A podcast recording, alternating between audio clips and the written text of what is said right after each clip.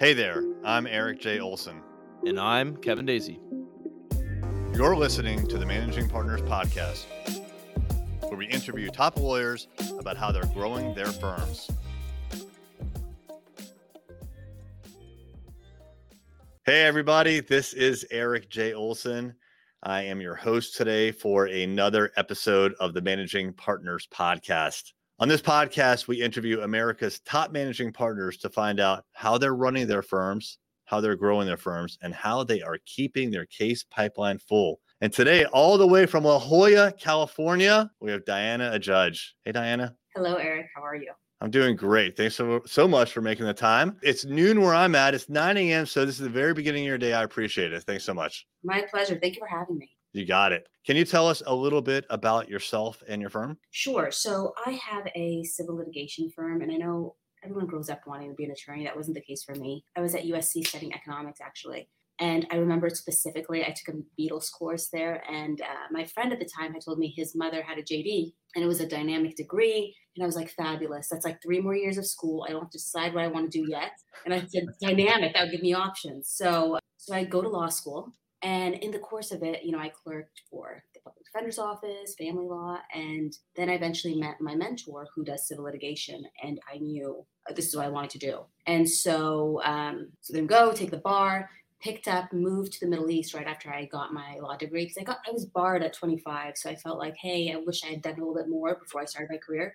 Um, went out there, worked out there for a little bit, came back, and after looking for a job for three weeks, people had reached out, and so I guess without being young and naive, not knowing, I, I, said, you know what, let's just start my own practice. It was the end goal anyway. I just didn't expect I would start right away. Yeah. And so as of 2010, I've had a plaintiff's firm doing civil litigation. So now this June will be in practice for 12 years. Good for you. That's really impressive. Thank you. I love like hearing those stories where like you, you actually had one plan. You wanted you wanted to get a job and then it just wasn't happening. So it's like, well, I, I could either just hope for the best and see what happens or just go make my own way and that's what you did and it's it's worked out. It's been 11 12 years now and that's incredible that you know like i don't even know what the percentage is of businesses that are open for 10 years but it's probably definitely below 50% i know that and probably more like 25% so congratulations. Thank you.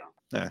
my, my mentor misled me he said diana the reason people don't open up law firms is because they have a problem drumming up business and you don't have and i had already sent him quite a bit of clients during my law school years. Yeah. i think there's a little bit more to that but yeah Which, you know, I'm really glad that you brought that up because that is a uh, recurring topic on this podcast. It's actually that the purpose of the podcast is to share ideas about how managing partners and law firms are drumming up business. Because, you know, and then my next question is about how, how do you go about doing that? Because a lot of law firms rely exclusively and only on referrals, which are great. Everybody loves referrals. I love referrals. They're a great lead source but uh, but it's one of those things that is it's very difficult to like generate the demand, especially when you need it. You're just kind of passively kicking back, hoping that these referrals come in. But what do you do to actively go out and get new business? So it's look, it's transitioned over the years. When I first started my practice, um, first of all, I couldn't handle really a decent caseload when I first started because I was just trying to learn everything. In that case, I was like co-counseling with a lot of other attorneys. At the time, I mean, I'd show up at their office saying, "Do you have anything? I'm running low."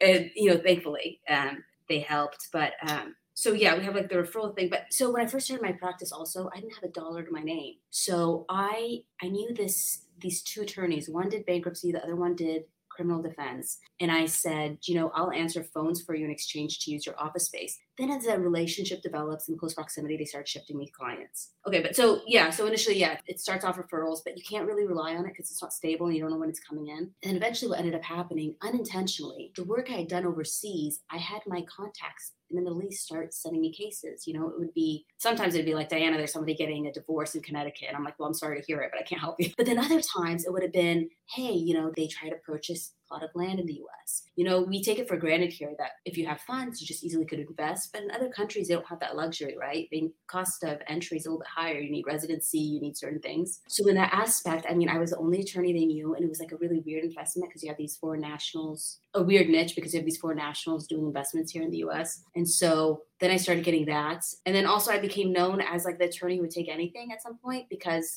I would have clients who would have sat in, maybe they got rejected by two or three other attorneys one time there's a girl who told me she's like you're my sixth attorney which i was like you know so humility i guess but I would take these cases that other people wouldn't necessarily one see the value in or thought liability was too much of a was too high to kind of overcome. So that was initially. Then um, for the past six years, about halfway through my practice, I started teaching. And then teaching changed things significantly. Um, initially, I had about an audience of 30, 35 students each semester, and I'd be in person. So I would be I'd cultivate a relationship with these students, and they're older. You know, we are doing this at night, so I met their children because their children would sometimes come to class with them, and and that ended up being a great way to get business. And then I started.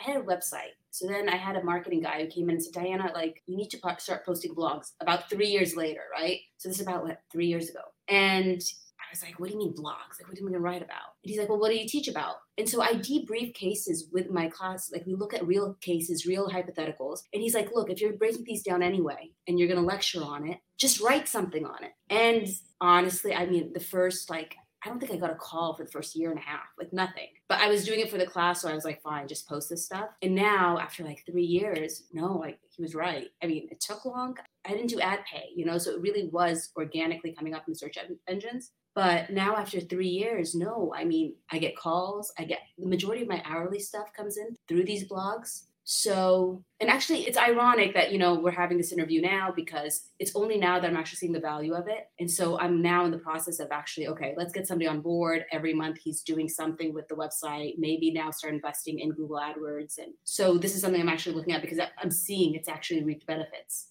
I think that's great. Yeah. And and what's really interesting about that story is that you already had the content because you were teaching and it was really just a matter of repurposing it for the most part. I'm sure you had to rework it a little bit, but repurposing what you were already doing to create content for your website. And whenever you can repurpose, you should. And especially if you could figure out what it is that your ideal kinds of clients are looking for and then teach that if you can, if the curriculum allows it, right? If you can change the curriculum, that would be even better. But basically, gear everything that you do towards what your ideal client is looking for, then post it all over the place. Have you used that kind of content in other places besides just your blog, like maybe like LinkedIn or something like that? Oh, yeah. I mean, there, there's the plugin that I guess when I post it goes to my LinkedIn, it goes to Facebook, Insta, and Twitter. Yeah. So it, it does it in and of itself. I click a button that does it. Very cool.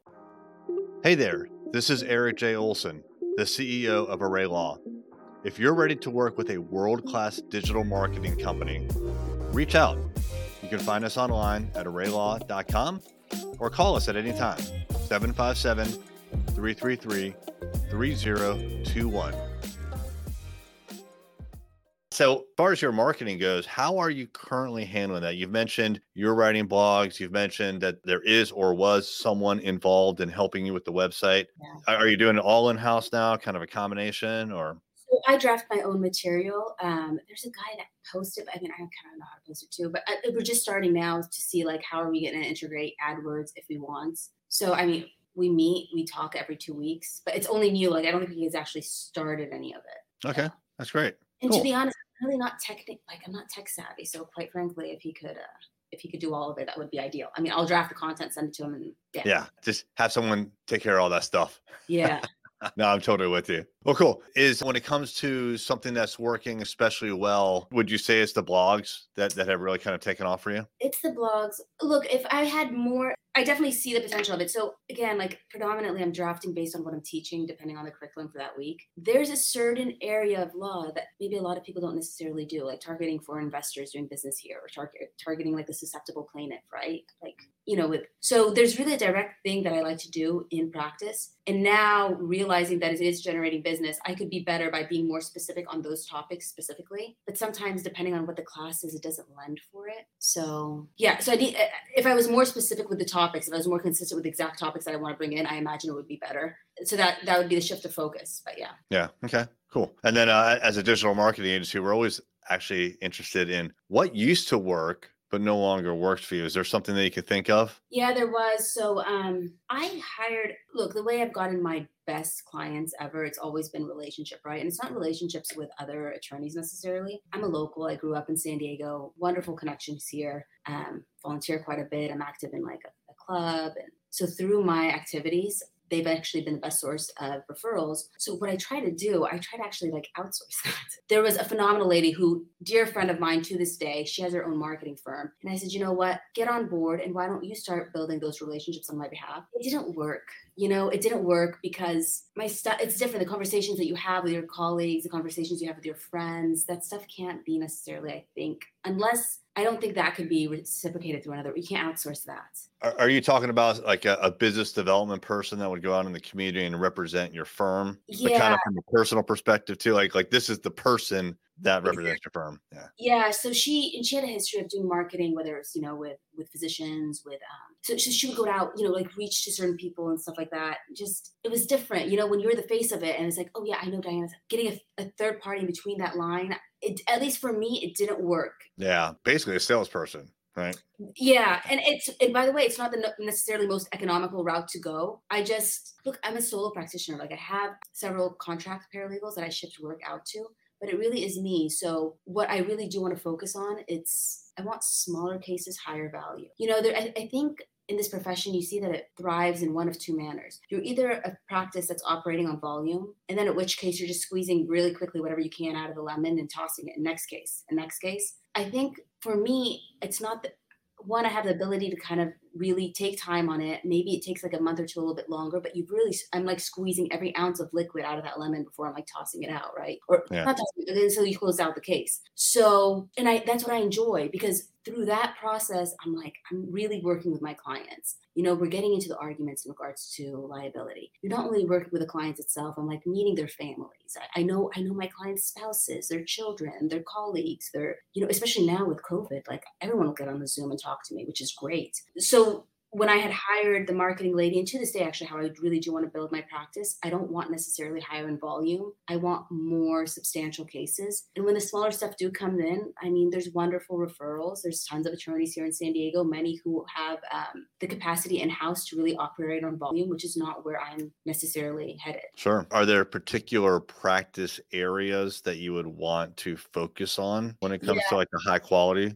Yeah, so like the hourly stuff. Actually, I, I, got a great case this week. He found me on Google. This one's odd because it was more domestic investment, but he had thought he had bought a portion of a, a very profitable business and come to find out he didn't have ownership in it. And then basically half a million dollars was gone. Mm. So norm the, the, and this is another thing. So unfortunately with these, there's a lot of vetting because you know I have to hire a PI. I have to see if hey, are we going to go after? Is there something you're actually going to get recourse against? I mean, oftentimes the conversation is like, I'm really sorry this happened, but we did an investigation has nothing. I'm sorry, like don't put good money after bad, you know. Thankfully, in this situation, after we did the investigation, no, there was stuff there. So he's kind of like the dream situation because it is the fraud, it's the deceit, it's the contract breach. It's, I, I got you know, who struggled to save up his money and he did. And he was, you know, joining, like making an investment in something that he believed to be substantial and unfortunately bamboozled, you know, like, so one, it's, it's an honor to even just have these conversations with these guys because, you know, like they're ambitious, they're entrepreneurs, their energy is like kind of, uh,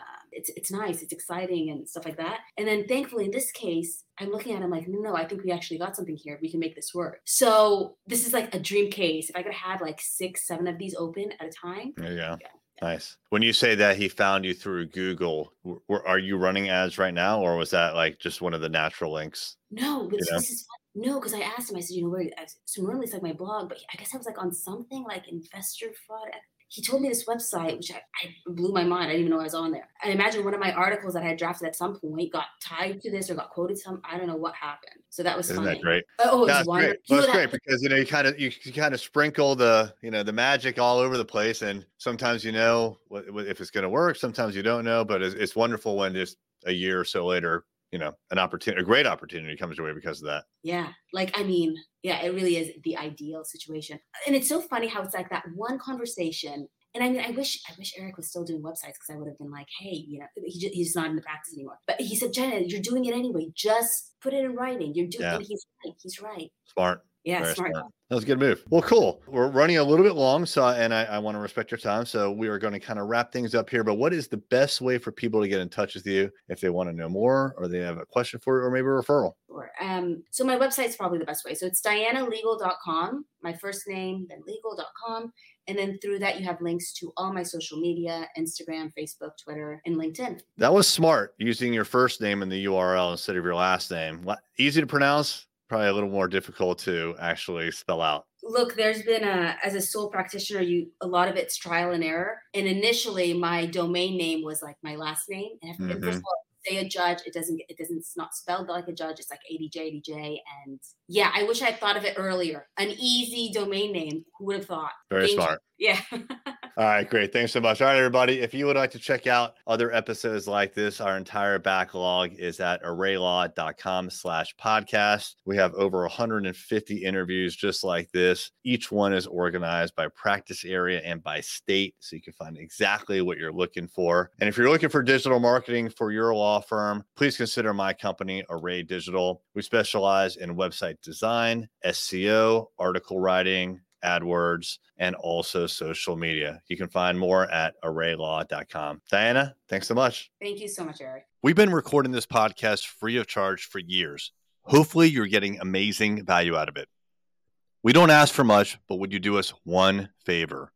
Would you tell just one person about this podcast? If you get any value whatsoever, all we ask, and we'd greatly appreciate it, is share the podcast with one person just like you.